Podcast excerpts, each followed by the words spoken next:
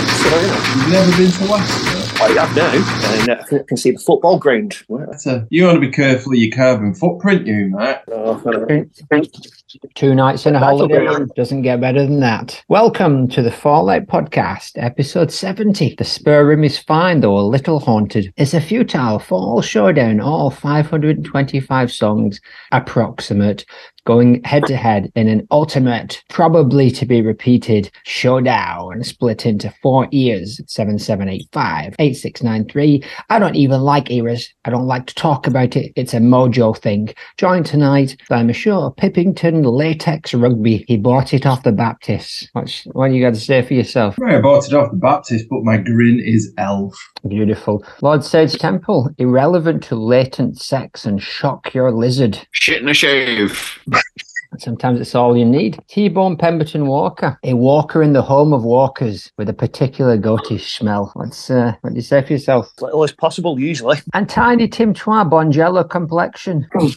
Is he with He us? squeezed his, he squeezed his way in today, yeah. Beautiful. And I'm tiny, big three beards. It was always going to be a matter of time.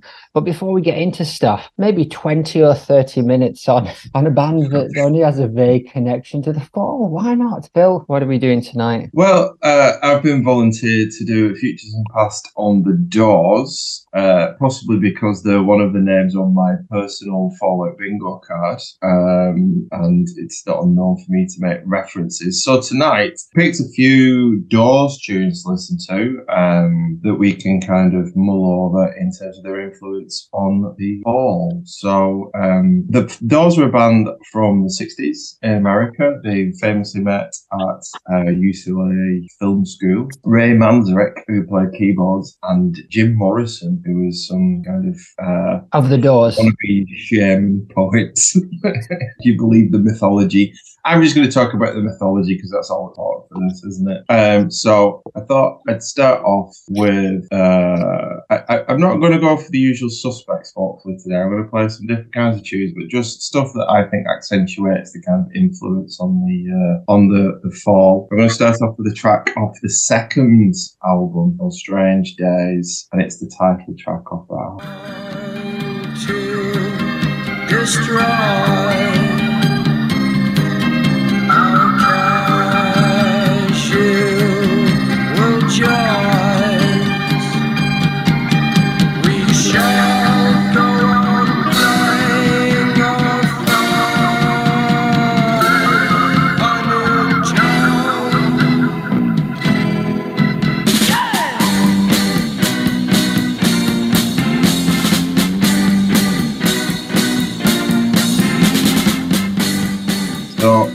hopefully at the start of that you heard the toms playing away with a very uh, nice crash cymbal at the end, which always reminds me of um, Figure Walks Behind You and the type tom layering. So it's John Densmore was the drummer at the Doors. Um, I think one of the things Robbie Krieger is the guitarist.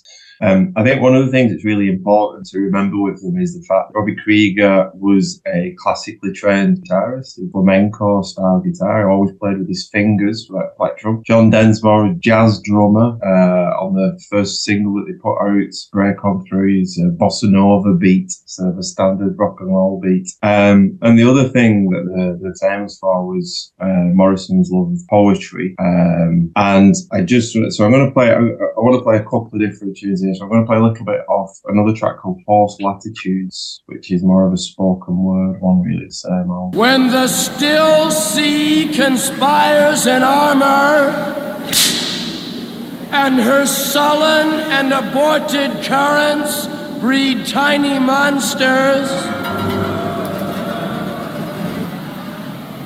true sailing is dead.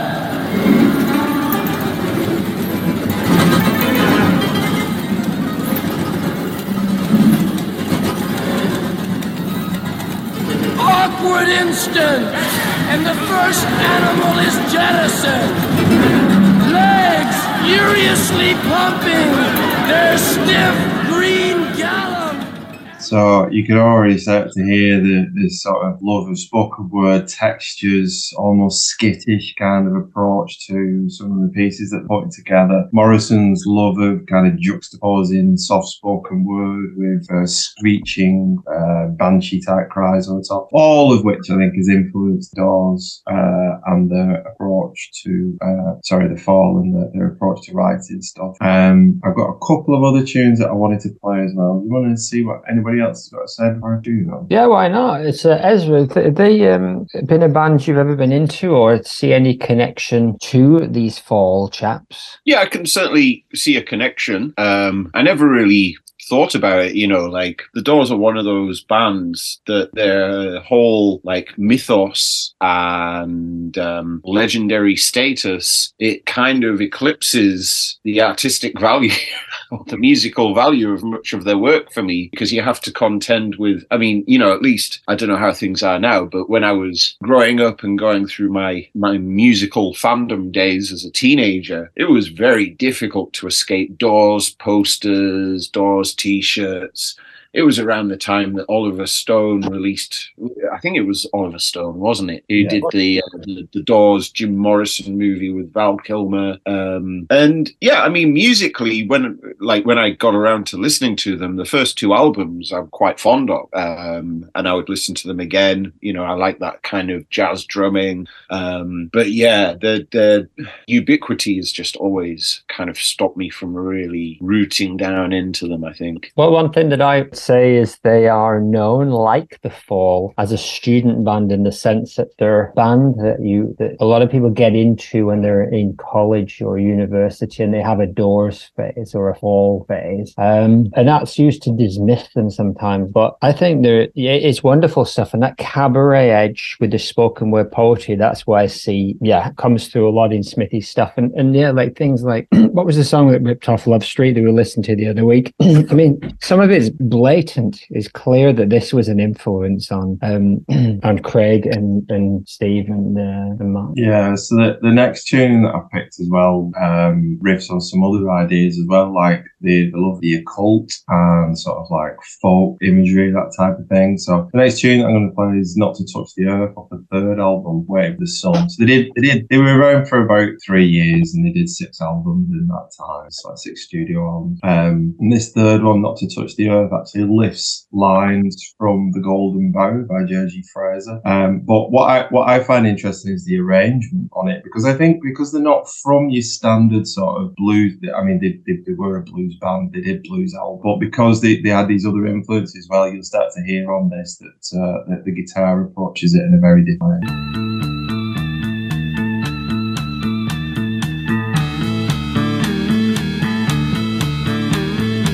Not to touch the earth, not to see the sun. Nothing left to do but run, run, run. Let's run. Let's run. House upon they've, they've got this like much more theatrical, like you say, cabaret informed style uh, of writing songs uh, and performance in particular. And I think in a lot of the live doors stuff, you can hear how he, he holds the uh, attention of the crowd. Very similar where we've used the word shamanic for into talking about Smithy, and that's something that perhaps Morrison leaned a bit too heavily on, a bit too on the nose, perhaps with some of this stuff. But um, the last bit that I want to play is uh, is just a reference to those cheesy little breaks that they put in, which I think is another uh, another fall ism that is uh, which I think they've lifted and uh, perhaps wouldn't have the same level of confidence that a band like this doing it before. I love the friends I have gathered together at this thin route. We have constructed pyramids in honor of our escaping. This is the land where the Pharaoh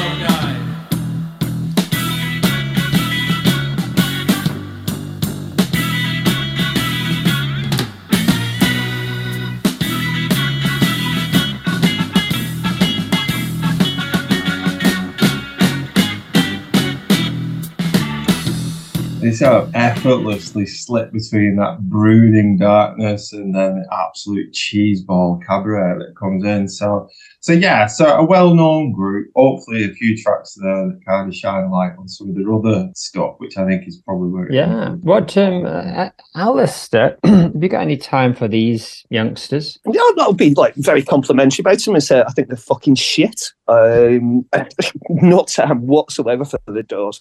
Completely up its own ass. Um, I mean, the only the, the phrase that like springs to mind when I think of Jim Morrison is one that um, Ken on WFMU sort of like put up for like the track listing for John Lennon song, which is another alcoholic wife beater, and uh, I think that's about the nearest thing you get to the fall with the uh, the Doors. Um, reminds me a bit of Chester It's like- Dave at time. Um, Jim well, Morrison's best thing was his supermarket, um, and uh, yeah, just started the Vietnam War as well. So All in all, we all think they're great and they're just like the fall in many ways. All right. Well, let's leave on a high note then and move into. Thank you, Philip, for that. It was delightful.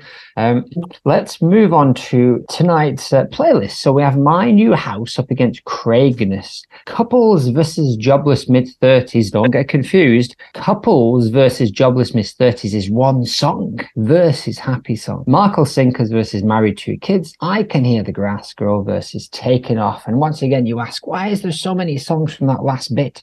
Well, if you were here last time, you'd know. So first up, My New House. Thank you.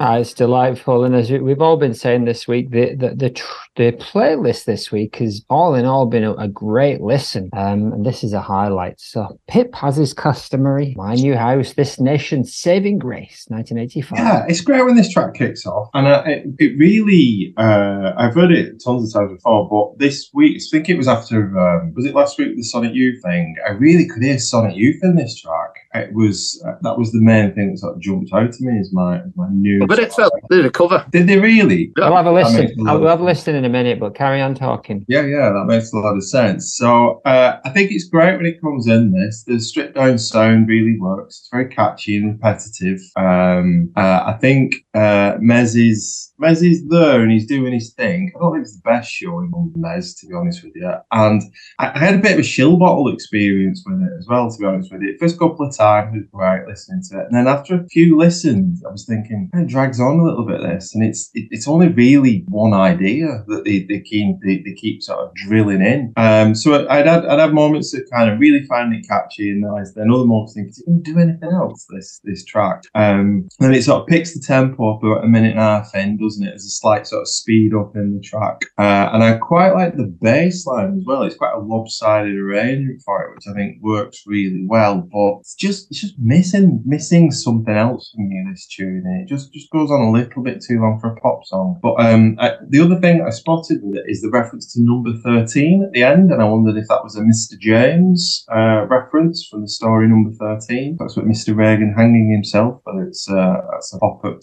uh, politics or not, I'm not quite sure. But um, I think it's it's a nice pop song. What they've done much better, uh, and it's not much. It's all right. No, I- in some ways, maybe it does suffer a little bit from a lot of what this nation's saving grace does, and that's why it hasn't done quite as well, I think, as some of the earlier albums. Even though the songs are there, there might be something missing a little bit in the production. Just, but that's our taste, isn't it? Because the, the man on the street thinks it's their best record. So what, what do we know? Well, let's have a listen to Sonic Youth. So basically, when Sonic Youth did that um, Peel session where they covered fall songs, this is one of the songs they chose, but we didn't like that. So when we talked about them for like 25 minutes, we, we didn't mention that uh, at all. Maybe we do like it. Let's have a listen. Maybe.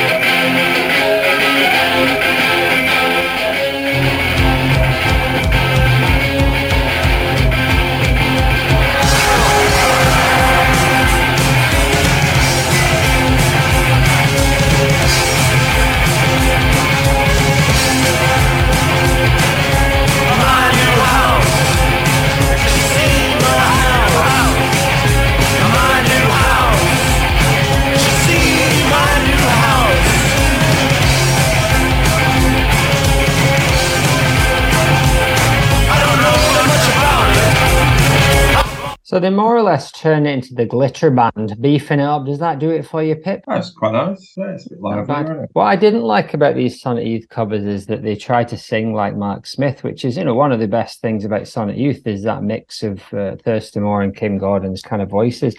I don't need to hear them pretending to be Mark Smith. Um, Ezra, what do you what do you make of uh, my new house? Oh, I think it's really fucking special. Yeah. Um, Sorry, man. He just he just been slagging off Sonic Youth for doing an impression of Marky Smith, and then introduces you doing an impression of Marky Smith. Hey, listen, it is, it is what it is. No one's here to listen to me. Excellent. I'm usually down for impressions, so that just went straight over my head. Yeah. I, I think that's, you know, I've I had too don't much what- coffee this morning. Mm.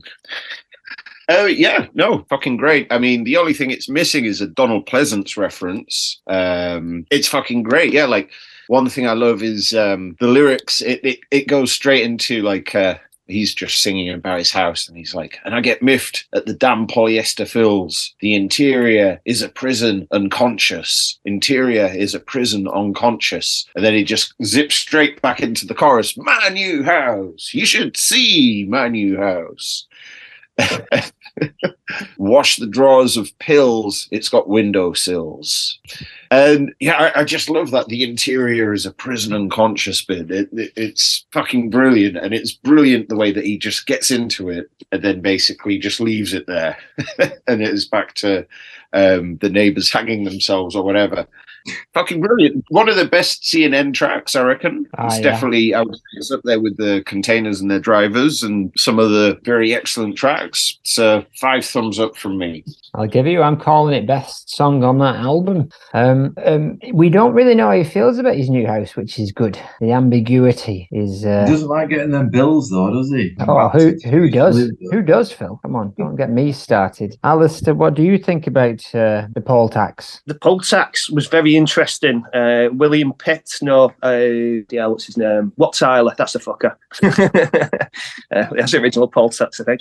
Uh, yeah, I think it's followed up from No Bulbs because it's like going on about No Bulbs in, in this flat, like, and then kind of like moved on to like getting his new house. Uh, and it's a very nice song about a new house, and you should see it. Um, but uh, yeah, it it really reminds it really reminds me of an ex. This one, like, um, who who bought a new house, like, and it was like two songs off this Nation Serving's Grace, which like really sort of like uh, to me it was like theme tune for her. So it was my new house and uh, spoiled Victorian child. Uh, but yeah, I think you, you've both been a bit uh, harsh with. Uh, No, you're being harsh. If we're talking about harshness here, I hope. This kitten's got claws. Take me a bit south of Wigan, and this is what happens to me. Uh, exactly. And it's a it's a hidden track called I Cut It Out. um, but uh, yeah, I think, I think Phil's a bit un- unfair really with um, saying it's it's like just like one idea because I mean, Hey, like, you started it with the doors. I know, yeah. Um, but yeah, I mean, they're falling on for repetition, aren't they? And like just like proper going for it with, with a riff, like you know, uh, and sticking with it and getting the groove out of it. And um, they do extract some some very nice grooviness, like you know. Um, it's like rough, really lovely guitar sounds on it. You know, it's just like that's proper dirty, scratchy, slightly out of tuney feel to it. Like you know, um, which really ticks boxes for me. And like, I'm dead surprised that more bands don't do. You know, um, this is kind of did it a little bit, but they were still like more far more melodic, more poppy.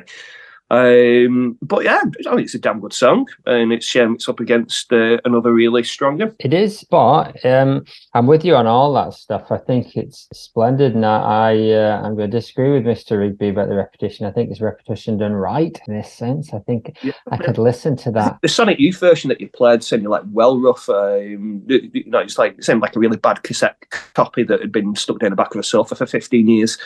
Sounds uh, like the covered in kind of thing you'd love. People Well, yeah, uh, yeah. g- Generally, it is like, but there, you, there's clearer versions where you can actually hit drums a bit, and uh, yeah, it's uh, worth checking that out. And I've got a bit like a bit of vinyl. Right? Don't tell that. Don't buddy advertise it. It's illegal. home, home taping is killing music. Got a naughty record. I like the unusual arrangement. I think it's it kind of is a good bridge between the old and new fall. I think it does have that wonkiness and doesn't quite go as smooth as some stuff on the album. I think it's Craig, probably just dirty in the water enough. It's nice, but it's not nice, and uh, it kind of uh, that kind of pulsating beat that just kind of uh, trudges along. And yeah, it's Smith, although vocally maybe he doesn't. I think that laid back thing it, it works, but maybe a, a little bit more lively could have could have done something else with it. But I think his lyrics saved the day anyway. The, the Halifax copter sewer dropped me a cropper. Because I mean, if, you, if you're of our generation, you probably remember what that means, right? M- Maybe not Halifax. No, the, the Halifax one. Then there was the other one. I think was for double glazing windows, right, where the chap landed the helicopter. There was a spate of helicopter related adverts in the eighties. Barratt's. Barratt's, Barratt's. right? Does Yeah, he yeah. mention Barratt's in this as well? I don't think he does. No, I don't think he does. Um, Should do. But they'll Creosote tar fence surrounds it. The razor blades eject when I press eject. Um, the spur room is fine, though a little haunted by Mr. Reagan, who hung himself at number 13. Yeah, interesting stuff. Good, It's a, sweet. it's a great M.R. James story, number 30. as well. It's, it's the one where there's the where the room only appears at certain times, right? Or It's where he can see somebody from his room in a room that's that's nearby. Uh, something's happening in room 30. and he goes in, and in the night time he can go in and find 13, but then the next morning um, Yeah. there's only 12 and 14. Um, Yeah, It's, right. yeah, it's a fun one. Um, shall we see what Tim thinks? Yeah. So I shall open the golden envelope and reveal his view. He says, My new house, weird stuff, clattering and shambling and sounds at odds with the album somehow. I've never really liked it much. Seems to lack any sort of substance beyond just the one line over and over. But I really enjoyed it this week. It was sort of hypnotic, confusing shit. Yeah, it's um, it's divided us in a good way, but it is up Hmm. against a, a much less well-known, though still delightful tune, Craigness off uh, Escape Route EP, and also on the wonderful, frightening some versions back in 1984.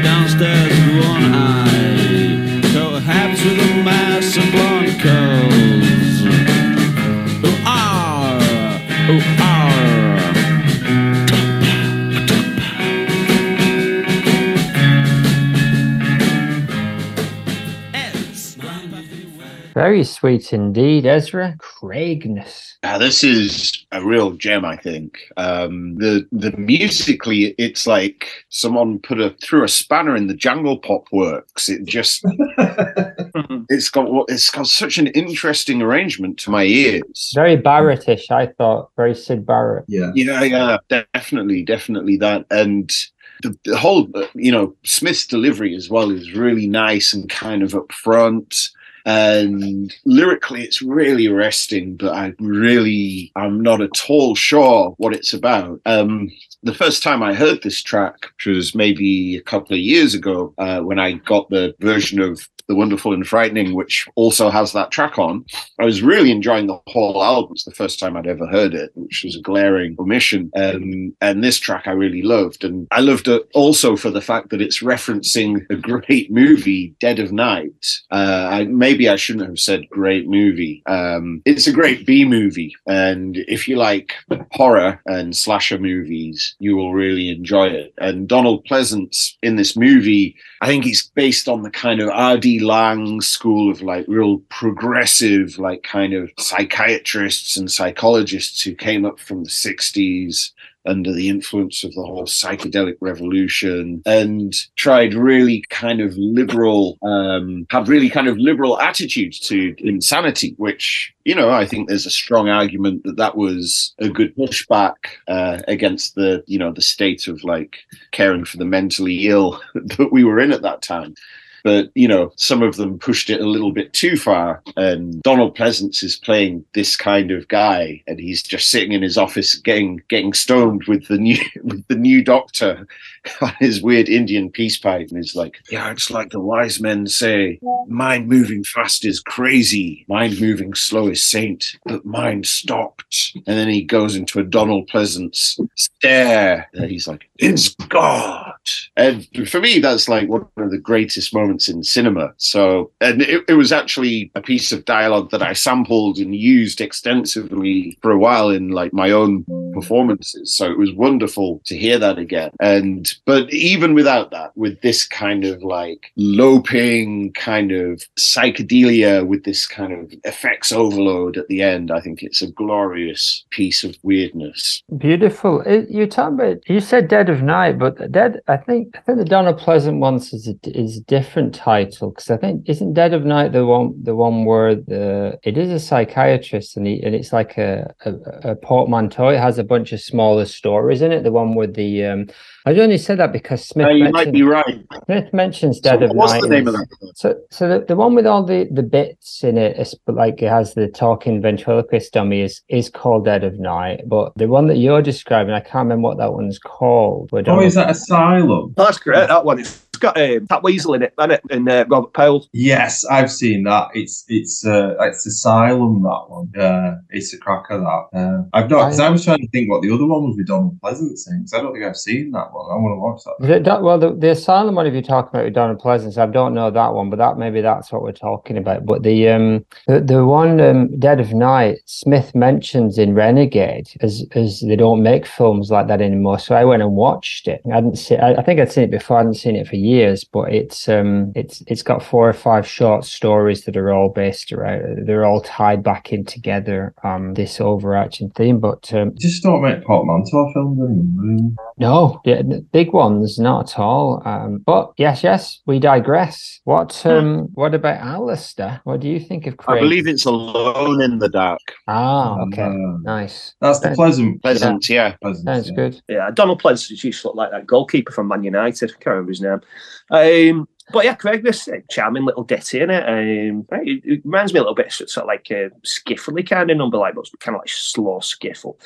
Uh, not sure if there's like drums used on the brushes, but I do like the sort of like minimal snare bass drum approach uh, with the drums. It's like dead bass led.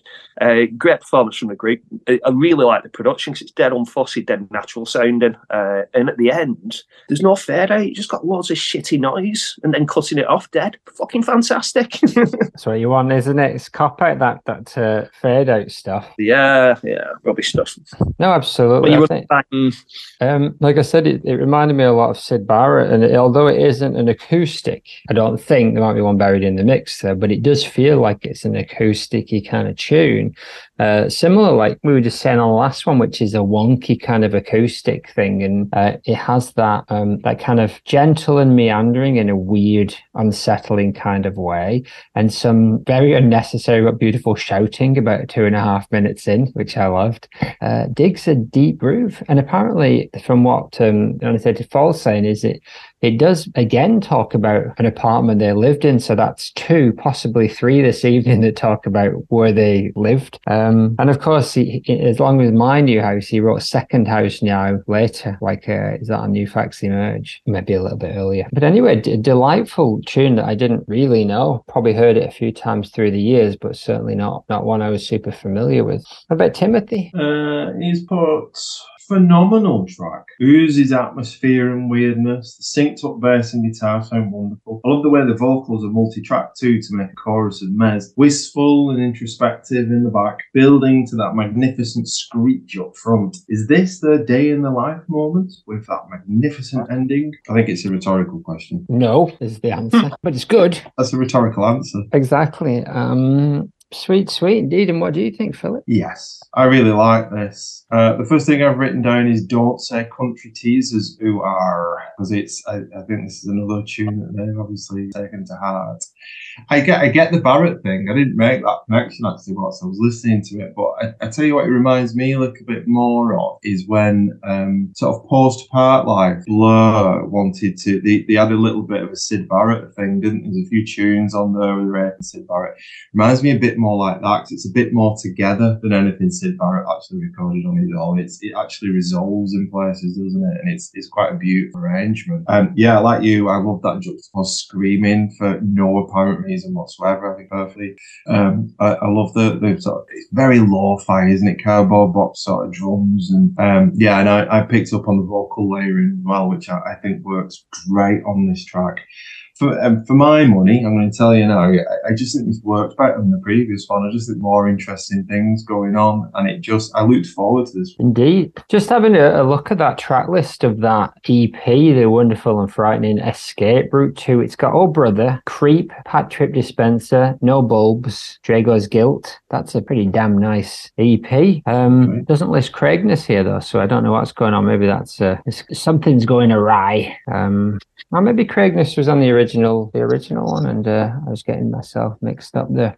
Amateurs in the amateur hour over here. It's, Fall this is where. Danny when you need him. Exactly. Um, anyway, it was released at some point by the fall, and It's uh, by someone. some record by some. Yeah, yeah, some music and shit. So when when we when this first popped up, as much as I like Craigness, I thought it would be an easy win for my new house, but I I'm not feeling that way right now. Uh, you've already kind of made it clear, Philip. Mhm. Okay, what about Tim? He's also gone for Craigness. Ooh, what about Alistair? Oh, I'm going to get a bit of balance going here. I'll go for my new house. Okay, You know it's a cover. and uh, Ezra more or less got the deciding vote because I'm going my new house. Oh, Pressure. See Uh, that? it was always going to be Craigness for me. Okay. Um, I, I, I do feel very, I, I, I do feel that my new house may have a strong chance of another bite of the cherry. I would hope so if we're all right thinking. Why were you looking at me when you said that? It's I was chance. actually looking at the fern, which is by the side of my computer screen. So that was the only thing I. That's the only thing I know that is actually right thinking. Alrighty, well, that's an optimistic way to look at it, and there is, it does have a chance, but it, this is a giant killing, no two ways about it. Um, and so Craigness goes through, interesting, and that brings Good omen. That's a good omen. It is I've indeed. some funky horse trading this week. Well, you haven't. You, you tried to make a case for switching around, as we have four songs from that last era. You tried to make a case, but you didn't have any success, and so. No success. You tried to get us to move the, the songs around so that um, Happi Song would have a more of a chance up against taking off. But uh, I see where you're going. But uh, Mr. Machiavelli isn't uh, is obviously on his holidays. But let's listen to couples versus jobless mid thirties off. New facts emerge. With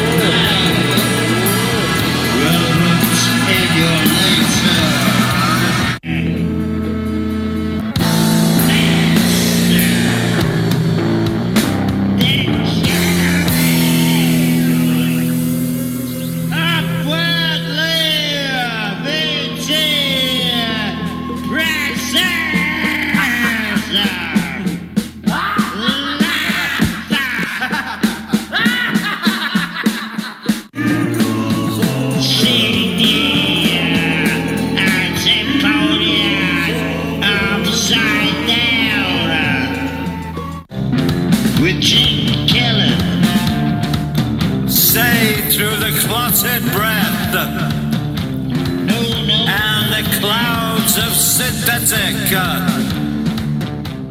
Almost sounding a bit dozy at them, though. I did a little bit curious, orangey at, at, at the same time also, but uh, madness considering this was basically the last album, actually the last album they ever recorded, just before he, before he passed off this mortal coil. And it's up against a song called Happi Song, but he seems pretty happy through most of this. He's like laughing I'm laughing. a lot.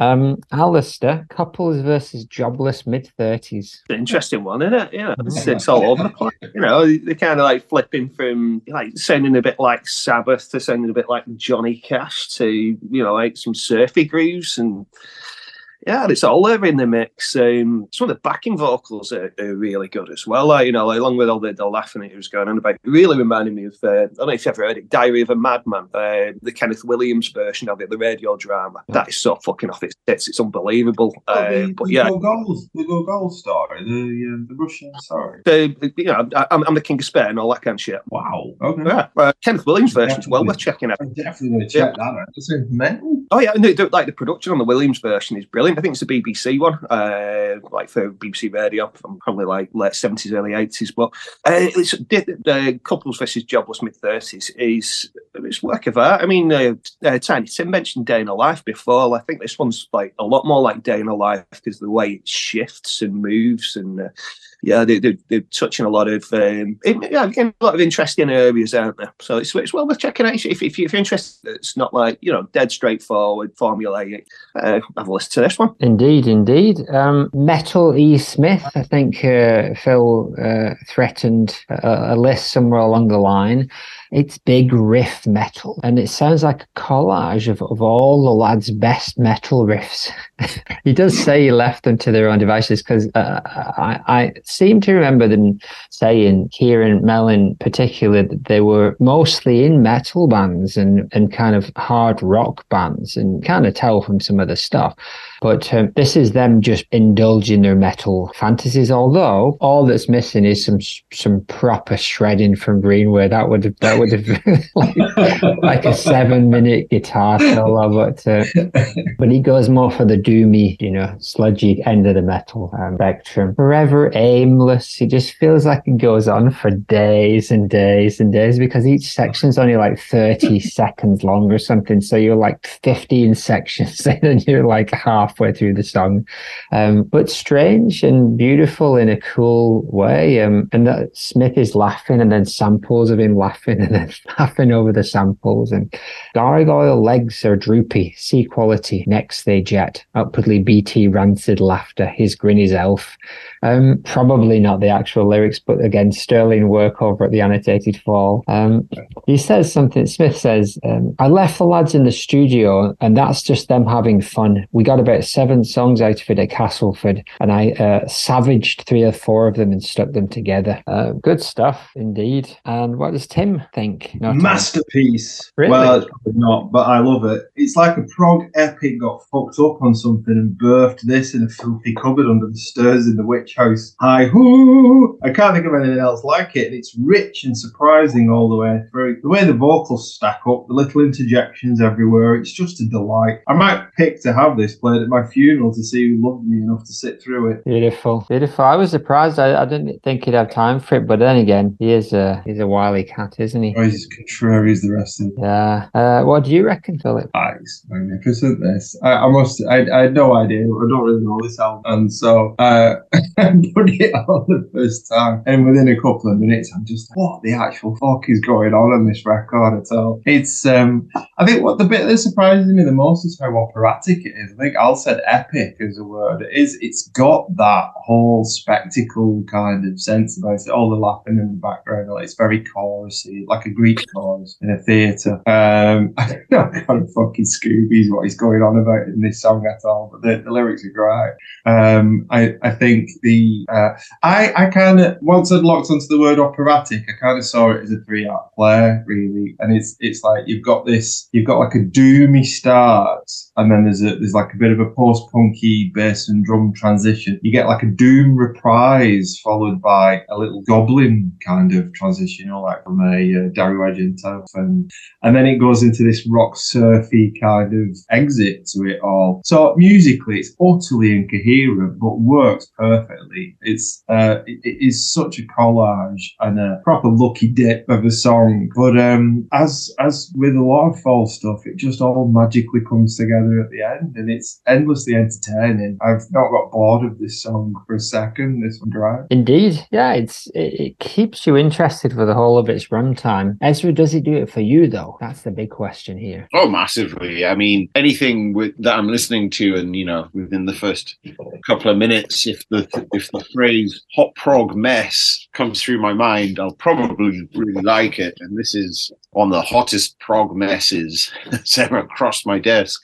It, it, it's it's been interesting, really, because I've been holding off listening to the last few albums until we get around to doing that for the podcast. But of course, I've heard the songs that we've talked about off these albums. And with New Facts Emerge, it's been really because uh, if I'm remembering correctly, there aren't actually that many tracks on it. And the stuff we've heard so far that has that I've remembered has been the first track segue, if I'm right, which is basically Marky Smith kind of um, tinking a wine bottle with a glass, and the Victoria train station massacre, and maybe Zitric Man, which Yeah. are both okay but kind of slight, I think. And nine out of ten, which is a track I would rate very highly. Yeah. Um, and this, and this is fucking brilliant. It's an absolute mogadon of a track, and it, it's also this. I wouldn't. I mean, Metally Smith is also maybe a part of it, but for me, it's part of the micro genre of couples songs. We've got another one coming up today, Married Two Kids, and then we've got my ex classmates' kids, and I'm pretty sure there's quite a few more around there. So all really fucking good. Ezra, And uh, Ezra Mogadon, though, uh, in that antidepressants for, for cats. Yeah, exactly. um, his grin as elf makes 10 copies to his mother spouse. She tortures him in big house. Don't forget that. Birthday, look at me, kids, is irrelevant to your latent sex and shock your lizard. Indeed. I think that's from Act Two. Act two, scene six, six scene twenty-eight. Um, yeah, I think at this point we've listened to a good chunk of them because I think there's only Grounds Boy, maybe Fol de Rol left, but we've listened to Segway, Brillo de facto, uh, Man, Gibbus Gibson. Um, Gibbus Gibson went through, but there's not many songs gone gone through. But I think this one's got a chance. But um, it is up against pretty much the opposite end of the spectrum from about five or six years earlier from Ersatz GB, a a not very well loved fall album. Um, a song delivered by our delightful Eleni. Let's have a listen.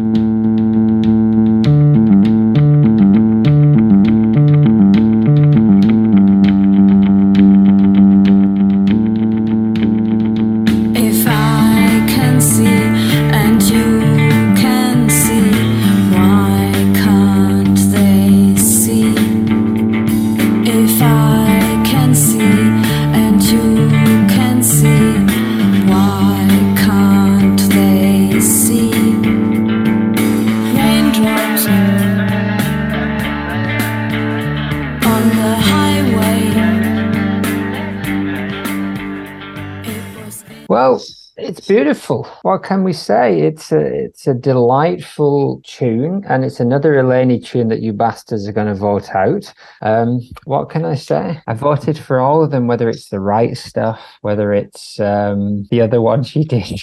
I think she does three or four, right? What, what was the um, the right stuff? Was is one. She sings on the on Traurig, but on the alternate alternate version. Um, what's the other one she does that I'm thinking of? Not doing well tonight with names and things. You had a Anyway. rough night there. He's had a rough night, hasn't he? Oh, he has, bloody has, hasn't he? Anyway, nice muted keys. The boys are now behaving themselves. They got all the metal out of their system six years in the future, and uh, this is a very Nico esque. It's it's very much like something off that uh, Chelsea Girls or one of the early Nico albums. Mez wailing away in the background. Um, apparently, Mark called Eleni up from the studio. Not sure why she wasn't there, uh, and asked her to sing it over the phone. So she improvised this tune over the phone. It doesn't sound like that, but uh, I'm not going to accuse her of telling porcupines.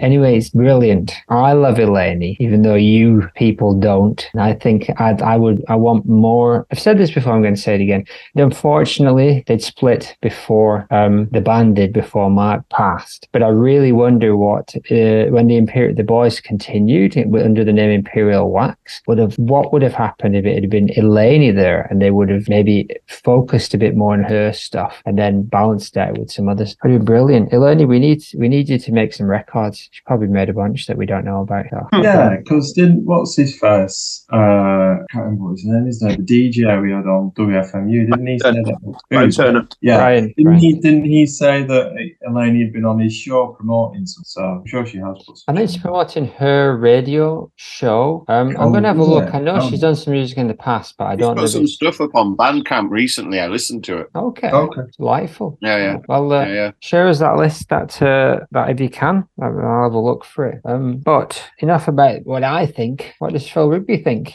Yeah, it's very pretty. This it's uh, I I've made some of the same notes that you have really in terms of that kind of Nico vibe. That was the first thing that it, it reminded me of. But it's it's a very uh it's very prettily constructed pop song, and it does everything it needs to do. It's got that nice. I think it's been played on the keyboard actually, but I've written bass trill down there um, that just keeps the chorus nicely bouncing along. Um, it really reminded me of a bit of like Scottish pop, that kind of uh, tone, maybe like Aztec Camera or something like that kind of uh, arrangement of the music. Uh, whereas like guitar is, is used a bit more as texture rather than uh, anything more uh, acute in the in the mix. Um, I really like that wash backing vocal that Mez puts on. I think it just gives the track something else, much like the keyboard gets used in the early days just to lift it. I think that works really well on this. Um, so it's I, think it's a deceptively simple song. I think it's it's really very uh, beautiful to listen to. Um, and it's a shame that it's going to get absolutely smashed now in this competition. It is a shame. I think what you're saying there makes a lot of sense. That um, the Nico stuff was very, very influential on think people like Belle and Sebastian for sure. Like a lot of their early songs are lifted wholesale from from her, and and that whole scene, yeah,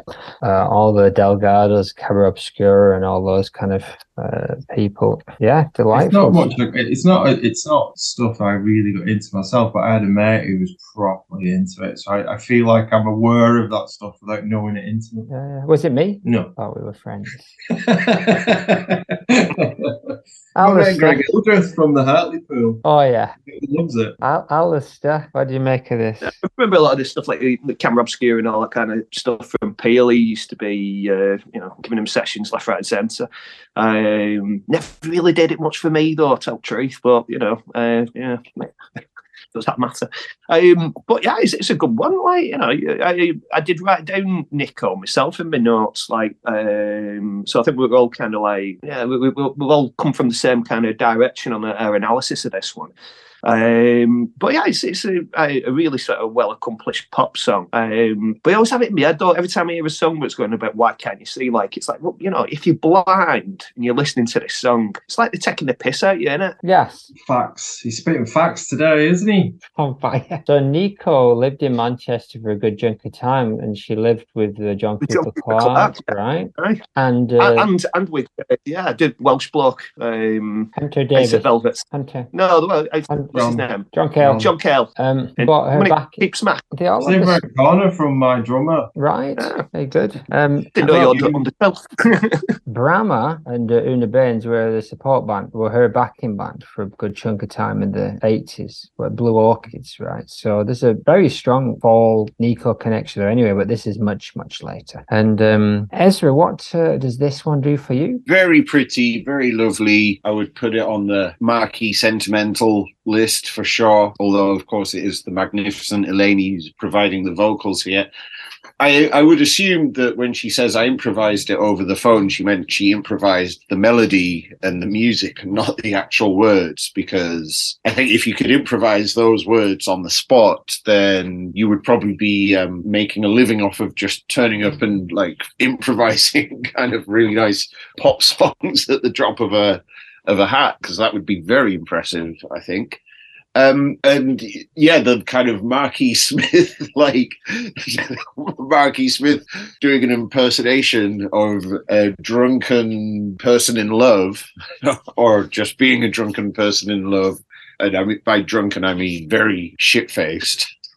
just going, oh, in the background is really just fucking glorious as well. Um, yeah, very nice, very very nice. So Phil was probably right to uh, try and force us to put this up against uh, I Can Hear the uh, Taking Off, uh, but uh, it was shut down by Disco Stew, and so we're sticking with it. The vote is needed. Sadly, again, it's not going to go well for non non Smith singing songs. I don't think so. I'm going to start off, and I'm going to have a happy song. Alistair, I know uh, I can count on your support here. Which way are you going? Yeah, yeah, couples versus jobless mid thirties. Bastard. Um, Ezra, which way are you going? Yeah, I'm going for um, my ex classmates versus um, married. Very good, Philip. Philip, it's a done deal, isn't it? Sadly. It is, it is. Uh, I can't. It's, it's the better song. Couples is the better song. And, uh, happy. Disco Stew, which way is he going? Let's see which way he's gone. He's given happy two and a half. He's given couples versus jobless ten. So couples goes through, takes us to the thinner. So all of Eleni's songs are out, but we should do a special on um, songs songs not sung by Smith. There's enough good stuff in there. We can we can pad out this this run of podcast episodes without without stuff. But we're now up against um, we're now into the third showdown, which is the B side from In My House and, and a song taken from the Luciani play Mark'll Sink Us, 1987.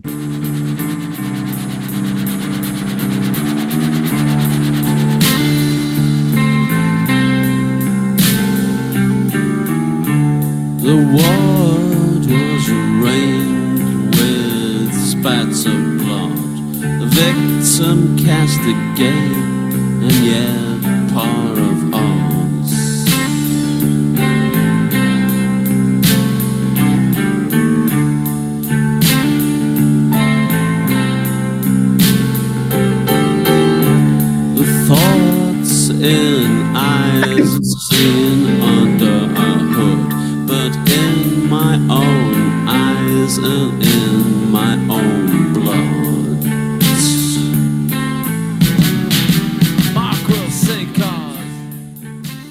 will indeed. He will Shall I play a little bit later on with the Go piano and that? Aye.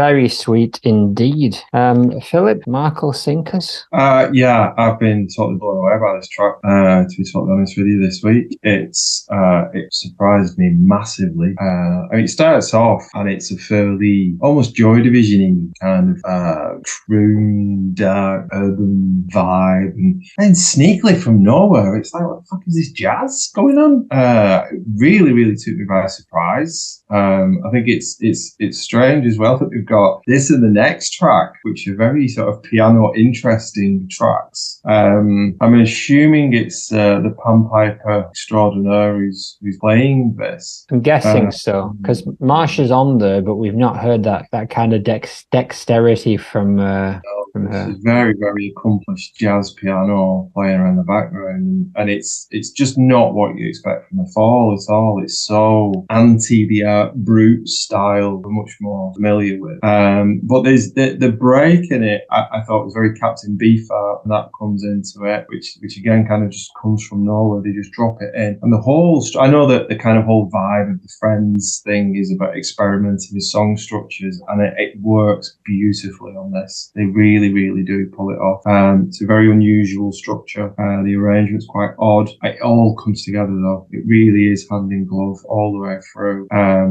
I, I love this strange world that they create. It feels very late night and elegant. Mark is not doing anything particularly different to what he normally does, but it all works really well. All glues together. And I can't really think of much else like this apart from How uh, on Extricate, which I don't think works as well as this song. I think this is a much, much better showing for that, that kind of approach. Um, so again, it's another outlier as far as I'm concerned, but one that is just, just another little treat to listen to, really. Yeah, interestingly, so I um started earlier because of the nice piano stuff that's going on in uh, Married Two Kids, which is very unusual for that era. Uh, I put it out on Twitter, and uh, Danny ne- never never sleeps on a on a fall question. He's jumped in and, and says that uh, uh, Simon Rogers and Craig Leon get credit on Code Selfish for production.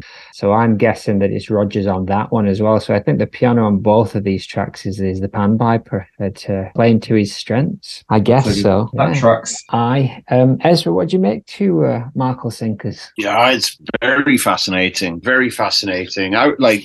I was driven to hunt down this track a while ago because of the title, Mark'll Sink Us. So I was like, "That's you could you could put that in a can and sell it." You know, what a what a great way, what a great title for a fall track. And yeah, you're completely blindsided by the kind of like prog rock blues that you hear, and like this, like yeah, this competent keyboard playing as well. And it kind of seems like he, well, I'm pretty sure he's just singing about his own uh, experiences of depression, which is also kind of a rarity for, you know, for him to get so kind of like, it, like, here we go, a message mesmerized on all English breath, the crux pretty grasped, yet mostly misunderstood. Mark will sink us. I am desolate. I live the black and blue of the night. Friend depression comes now and again, once in a blue moon. He points backwards thus. Mark will sink us. So yeah, I mean, to my mind, it seems very much like he's singing about the experience of depression, and in such a kind of comparatively. I mean, if we compare it to the the previous uh, couples versus jobless mid thirties, you, you know, I mean, it's pretty plain talking. Even my new house. So, but yeah, a fucking great piece of music. It is. I was thinking this playlist, if somebody didn't really know The Fall and they just knew those first few years, everything up to Slates, which Mark Fisher said is the only stuff you need, it's like, okay, the earliest song on here is Craigness, which is what, 84. So they'd already been going like seven or eight years at that point, by which point most bands are done. Everything on this on this playlist is that plus the next 25 years. And Taking Off doesn't really do it for me. And maybe I don't need that cover of I Can Hear the Grass Grow. Spoilers. But the first six songs on this playlist, you play them to somebody, is a little, uh, it's like, you would love the fall after hearing these six songs, unless, caveat, unless you're an idiot. Um, That's the Stockholm syndrome talking. no, tr- no true, uh, no true Scotsman fallacy. Um, no true music fan could listen to these songs and not think they're brilliant.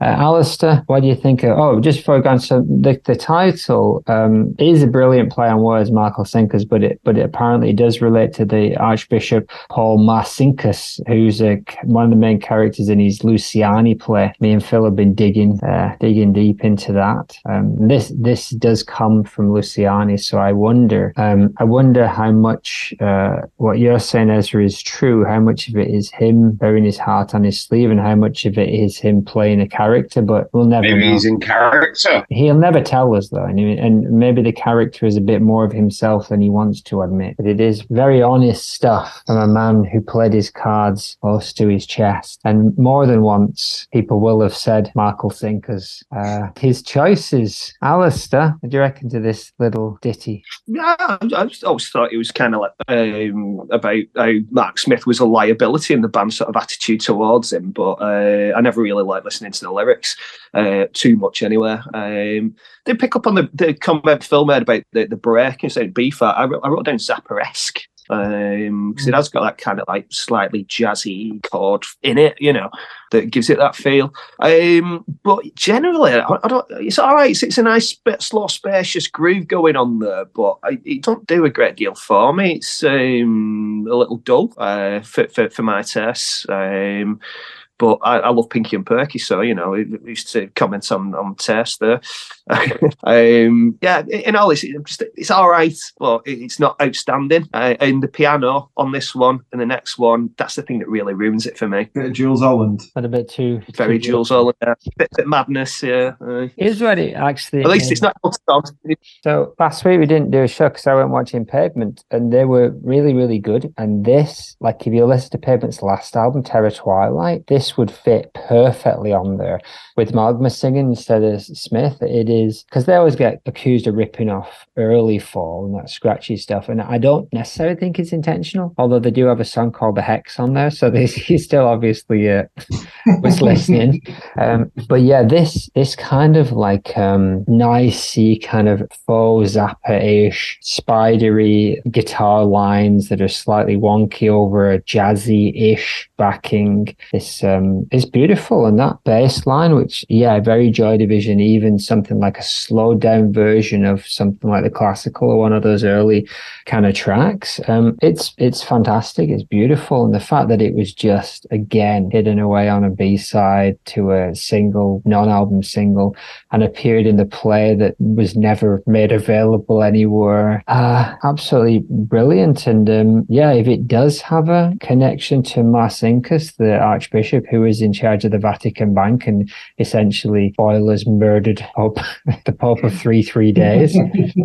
um, it, it, yeah, lyrics are beautiful, and it's hard to get where they're coming from. And and yeah, like maybe he is playing. Uh, oh, this is a character, but letting a little bit of the mask slip. Um, who knows? And another song, according to the Reformation site, uh, where Mark refers to himself. Uh, last commands of MES via Xyralothep, The Reckoning, Visitation of American Poets, Shoulder Pads, Slang King, and Latchkey Kid being the others. Uh, you're sleeping with some hippie halfway who thinks he's Mr. Mark Smith is still one of my very top and most of the pop and most lyrics. So we didn't hear, once again, in my oversight and excitement, I didn't find out what Tim thought of um, Happy Song, but let's have a double bill. What do you think of, of these two? Yeah, so you got his vote before, but he says, for Happy, I rolled my eyes when I saw this on the playlist, but I have to admit that it's really quite good. I said in the chat yesterday, it sounds like a long lost Pete Doherty song from an alternative universe, sort of longing for a lost Albion through the lens of Saint Etienne. It's so much better than the right stuff, much more assured and settled in. I like it a lot. Delightful. And then he's put for Mark'll Sink Us. Another absolute classic. It's like some of the stuff of Frenz, but not shit. I have on the 45 that came with the initial pressing of Frenz, and inside the record there's some press clippings about the fall from various times. One talks about a show in the 90s where Mark collapsed and was carried off stage. Another 70s, 90s res- retrospective uh, on them from a newspaper. When I picked it up along with a few other records, this guy in the shop told me Mark Riley had sold to him. Don't know if I believe it. Anyway, the song, it has that lax feeling of steak place, but no cheese. Quiet and considered and sounds like uh, sounds kind of like Faust's sketch that has been expanded into mosaic a bit of poetry. The way the bass changes and drops down is amazing. The jazz descending piano scale, lovely. Lovely indeed. It is. Uh, have we heard from everyone there? So, All right, good, good. It is up against Married Two Kids of Code Selfish, 1992.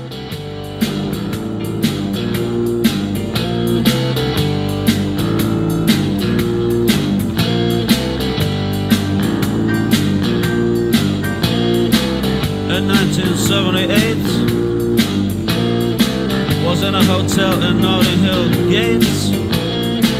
Now in 1992, staying in a hotel in Notting Hill Gates.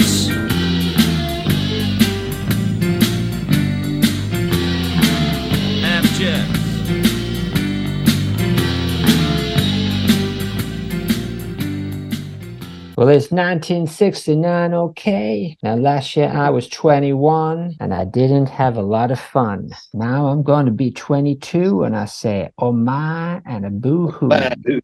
Alistair, what do you make It of, the summer I'm 69.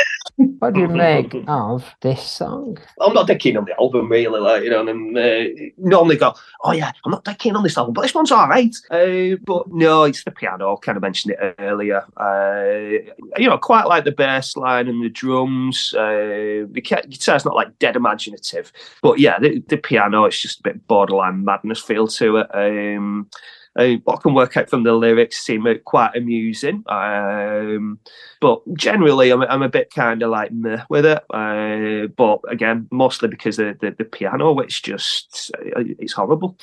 Not horrible. You buffoon. Ezra, come on, give us some facts. Yeah, you know, I like I like the piano myself, but I like that kind of cheesy shit. You know, I'm not going to apologize for it. I, I like it, and it's interesting that this is also another kind of bluesy one, and we're back into this nominal category of fall tracks, which uh, at least have references to marriage in the title. I'm not sure if anything on couples versus jobless actually addresses the union. I would have to do further research to explore them. he's Um, warning, yeah, he's warning you, Ezra. But yeah, you know, this track, yeah, it's interesting that it's kind of bluesy along with Mark'll Sink Us. Um, um, and it's, I, I think it's kind of a bit slight, really. You know, I, I do like the uh, married two kids. I pretend to go to work, got a portafax, aftershave like mustard, two pints of lager do me in, and the spirit of man is a pub I go in. I'm married, two kids, have a peculiar goatish smell. I'm a long-winded article. I get livid, married, two kids. Is pretty much the whole song. And so, yeah, you know, those are some quite nice words. I do like the aftershave mustard thing going on there. Mm. At some point, he went from the middle mass being like the worst thing to just married people being the worst thing. He, he honed in on what it was. Um, yeah, it, it comes in, the guitar's nice and twangy, that staccato-ish piano, uh, some unnecessary rung out guitars going on in the background, perfunctory, if somewhat funky sigh. It's nice, but I don't I don't think there's a huge amount to it. Um, after I'd listened to it and realized that that foot opening of Gambit reminded me of 1969, I just went off and listened to the Stooges for a bit. What else can I say? Uh, Good play. Yeah. aye. What um, do you reckon, someone? I've not asked. Shall I tell you what I think? Go on. Because I, I went on a slightly different angle with this because when it starts off, the, the whole production sound of the record, I was like, this Dire Straits shit that's that's playing here. It's got a very odd, middle of the road kind of feel to it. Um, but then when that second guitar comes in, it suddenly dawned on me what it was what it was actually reminding me of. I think the song and the arrangement would fit perfectly on uh, an album like Lodger by David Bowie. Um, I thought the song that opening lyric as well about where he's, he's rhyming the year with Notting Hill Gate, and then he puts the next year in and he still says Notting Hill Gate. I thought it'd be a really funny line actually to see him sing with David Bowie. And I thought of all the songs that we've done so far where I've heard about Bowie in it, this is the one that I'd actually like to heard him do a duet on. I think this would have been a fun song for them to do it together. And I think that second guitar just sounds like rip off him. It's this exactly the same guitar tone. Um, uh, so it, it, I just got lost on that thought experiment with it, really, which I thought was quite fun in terms of, you know, we saw what David Bowie could do with Mick Jagger, was frankly off, um, and what he could do with Queen, which was great. So Bing I- I- Crosby. Bing Crosby will not talk about, it, but um, I, I, it would be great to see because I think Smithy did have a soft spot for David Bowie, didn't he? I think he's one of the people in. What about that one Bowie did with uh, Michael Jackson? What's that one? Sorry to interject. I don't think David Bowie did about any songs with Michael with Jackson. He's making stuff. I was trying to trick me. Well, Bowie didn't do one. Oh yeah, Jackson. all right, okay. I'll shut up now. No, I did hear yesterday something about um, Bowie and Jackson. It was like um, uh, Jackson was like really, really young at the time. And he was asking Bowie about his dance moves, so like trying to sort of like pick up from from that. like when Galileo dropped the orange. Um, So I, I, I, I, I'm sympathetic to Al's view about the piano on this. Uh, I don't actually think it's as accomplished as the last one. I think it's it's a bit uh, more straightforward, and I did wonder if it was actually Marcia Schofield playing piano on this uh, parts of it. Um, but obviously, I'll, I'll bow to the wisdom of the group on that. Um, yeah, and then the drums just don't do anything, do they? They just they just do a beat all the way through with like Yeah. there's no signaling of any change whatsoever. So it is a bit lackluster. It is a bit lackluster uh, in general, uh, and I'm I'm not saying it's the best thing since sliced bread, but I enjoyed I did enjoy it this listening to this um, because that opening lyric made me laugh, and I enjoyed the thought experiment of David Bowie and Marky Smith. What that dynamic would be like. Brilliant. Um, yes. That's all I have to say. You may What- continue. What about Tim? Uh, he has got, uh, The voice of fine. reason. Uh, have I not read this already? Might have. I'll read it again. Fine, but a bit basic and sort of like a less accomplished version of Mark'll Sink Us, replacing atmosphere and gravitas for lounge and cheese. Lyrics are funny in places, but don't make it anything worth listening to, in my. Yeah, we've not heard that, but uh, to be honest, this is as uh, insipid as the song. But let's have a let's have a let's have a listen. He really needs to pull his fucking thing right, doesn't he? Listen, he's trying. Not everyone can make it through the Very trying. with He's very trying. Aye. Very Uh, trying. uh, working, working don't have hard. to get bombarded with these fucking messages from a disembodied voice. Listen, let's take a vote. This should be an easy one. Mark'll Sink Us or whatever that other thing one's called. Um, Ezra, which way you Which way are you going? Mark'll Sink Us. Good lad. Phil? Mark'll Sink Us. Aye, Alistair. Mark'll Sink Us. And likewise from me and Timothy. Did I already make it clear? Oh yeah, Mark'll Sink Us. It's all a of them. route. It's a route. And ah, we come to the last showdown of the evening. The Right, before we play this next one, Yes. let's get a cover through. Let's put a cover through just to wind Alistair up. I think five covers gone through already. in- Who, in who nominal. paid for this party political broadcast? My name is Phil Rugby, and I Loads of- approve this message. Loads of covers have gone through, at least three or four. I'm going to find out which ones they are while you're playing this. Go on. All right.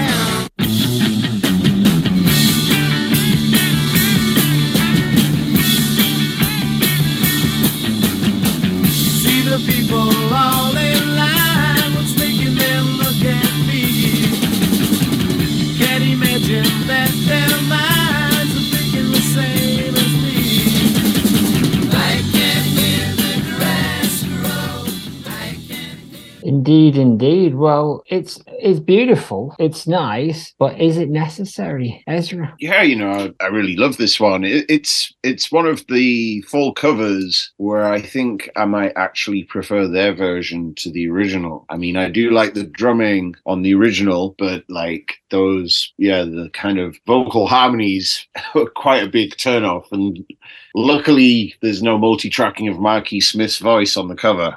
Um, although maybe they should have been. That, that's an interesting thought experiment um, to ponder, and I'm going to. I will let you know how that goes. Um, but yeah, really nice. Indeed, the auto tune. You can you can uh, get Anne Coates in, who was the uh, backing vocalist for the Smiths. You remember? Um, what does Alistair think? That's what's really on all our minds. uh, yeah, it's covering it, um, and it's. I don't think it's as good as the original by a, a long way. It just sounds like they kind of like diluted it, missing loads of detail.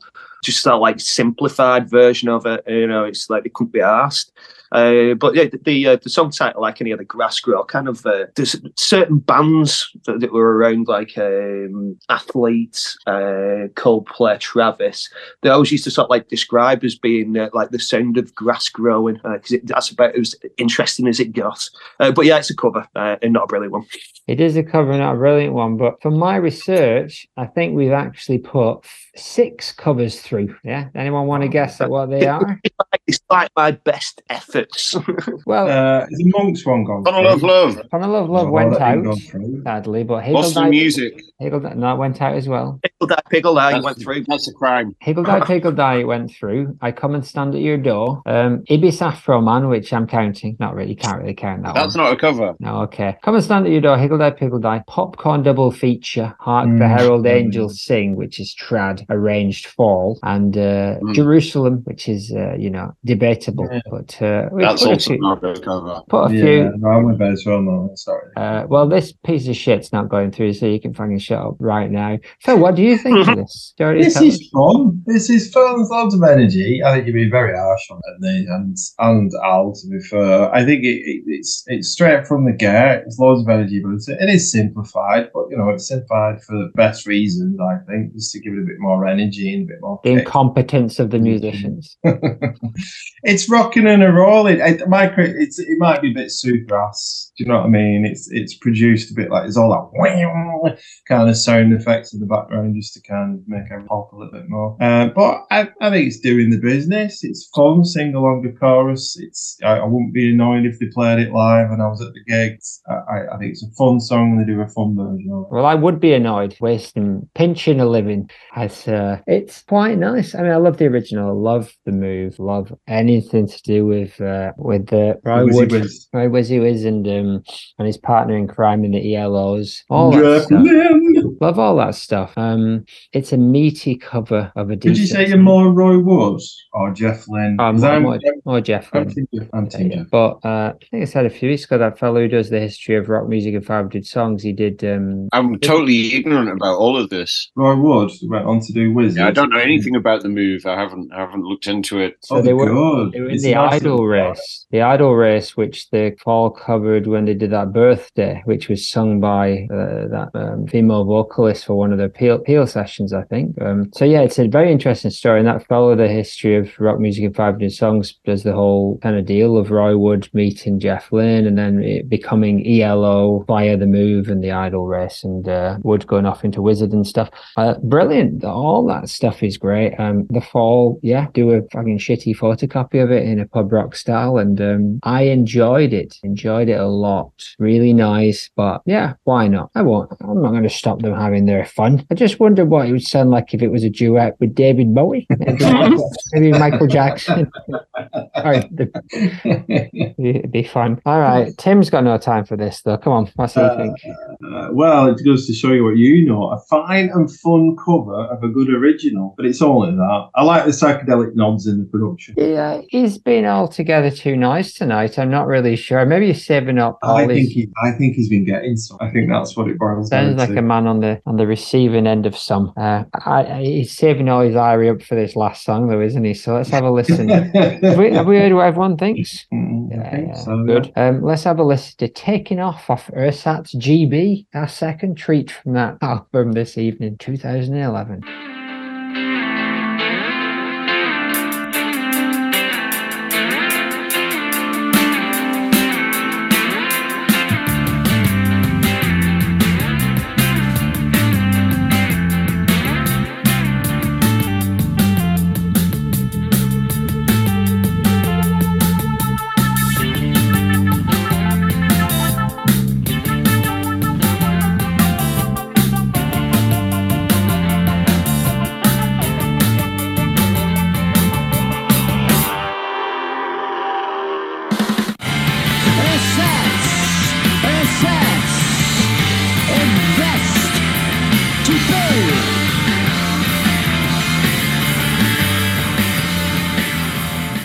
Well, let's see what we all think about this song, shall we? What do I think? Tell us what you think, bro. What do I think? More meaty and generic lad stuff. Smith's having a go. He's trying to pull it out the fire, but even Eleni is phased. Keys cannot raise it from the dirge. Dull fall the worst of all crimes. This is exactly why Ersatz GB has a bad reputation. Although I do like the lyrics. 6 p.m. Bonjela complexion. Take it off. Stress at 4 is for ah. bed. Silence 6 p.m. Bonjela completion. True servant to stress. Take it off to chef Ersatz, Ersatz, Invest GB, 8 p.m. Tidy Italian echoed camps. Um, it's beautiful. He's having he's having a go, is the lad Smith, but the rest of them they're not helping him at all. Um, Ezra, are you with me or against me on this? Yeah, it's it's the one that stuck in my mind the least. Although while I'm existing in the same space as it, I'm always kind of thinking, oh, this is some pleasant kind of like space rocking going on here. And I, I just love the Bonjela complexion to completion arc. I think that's fantastic. Um, and and you know, I, I think I'd forgotten about Bonjela, so it was a nice way to be reminded of that little treat from back in the homeland. Well, if if uh, Pretty, yeah, pretty interesting track. Come on, Al. We can pitch in together and send in some Bonjela. well, the thing is that he may very soon, if uh, if the news on the grapevine is anything to be heard of, he may be experienced Bonjela far more than he ever wants to. Oh, uh, yeah. the beauty, I love Bonjela. I love the taste of it. I don't, Everybody's you don't even need ulcers to get to have a good old Bonjela rub. but you get some Vicks vapor rub on your chest, some Olbas oil up your nose, some Bonjela on your gums. Slathered in calamine lotion. Exactly. Yeah, and a bit of painful to finish it all off. Uh, Alistair, what about you? Hey, What about me? Um, yeah, What I, about you? Chip. Um, what about you, shithead?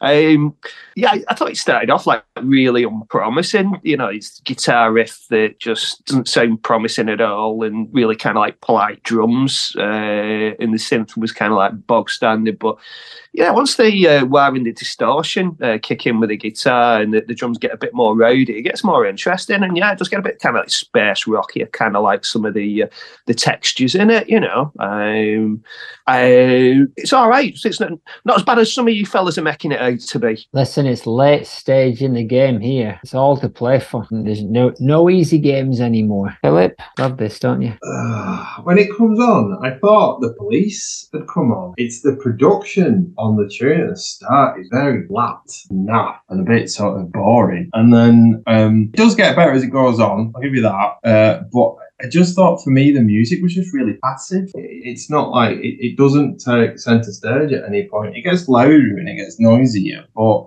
doesn't really do anything of note, anything of interest, nothing to grab me. I did think Mez was good on it. I think Mez does do a good showing on it. But when the when the guitar gets gets angry, it's like it goes into U2 mode. It's it's like it's channeling Edge, and then he drops like some guitar harmonics on as well, and it's like. It's just a bit too far that night. Um, so I, I, I didn't really enjoy this, and uh, yeah, not for me. This one. It's not Greenway's finest moment, but uh, he's not solely to blame. Nobody's bringing their A game. We all have off days. We all have off days. Come on, come on, lads. We, we won't hold it against you. It's an early finish, that one, isn't it? It's how, yeah, I tell you what, you finish down, you go on. We'll see you tomorrow. We'll not put this on the album. It's like fucking like, oh shit, this is this is better than all the other stuff we've got. I just imagine what went. Like, Imagine if anything went in the bin for Ersatz GB. Oof. Not much, not much. Has anything gone through off that record? Didn't monorail through? Monocard. Uh, Cosmos 7 went through, and Age of That's Chang massive. went through. Age of Chang did it went Age of fucking Age Chang. of Chang went through. Jesus Christ, we've just knocked out Eleni's tracks and fucking Age of Chang's been. Age of Chang, it beat Summer Song, get a Summer Song going. In the early days. enjoy knocking that out next round. Get a summer song going. Get a remember, remember that? Do you remember that one from was ten it. years ago? It's getting warmer. Years ago, isn't it? Um, yeah, coming up for a second birthday. Maybe some of you lads will pay me for some of the things at one point as well. Yeah, all right. I'll edit that bit out. We don't want anyone to know that you're all skin fliz. See you next Tuesday. Don't know what what do we do now? Have I done it? Have we done everything? Tim's not told us what he thinks, has he? Uh, no, I don't he has. Do you want to know? I do, very much so. Very much so. This one, this one, this one is a bit psyche too, and a bit tricky for me to pin down. It's almost polite, but it does have a really good groove and some great Eleni work and atmospherics. I always enjoy it when it's on, but it's like it dissipates into the ether when it's done. There's some great vocal quirks on it too. Everything sounds really integrated on the recording, totally unlike a lot of the stitched together sounding stuff from the later era. Good, I think. Yeah, I don't know. He seems to be off in his uh I, I don't know how he's feeling though. Yeah,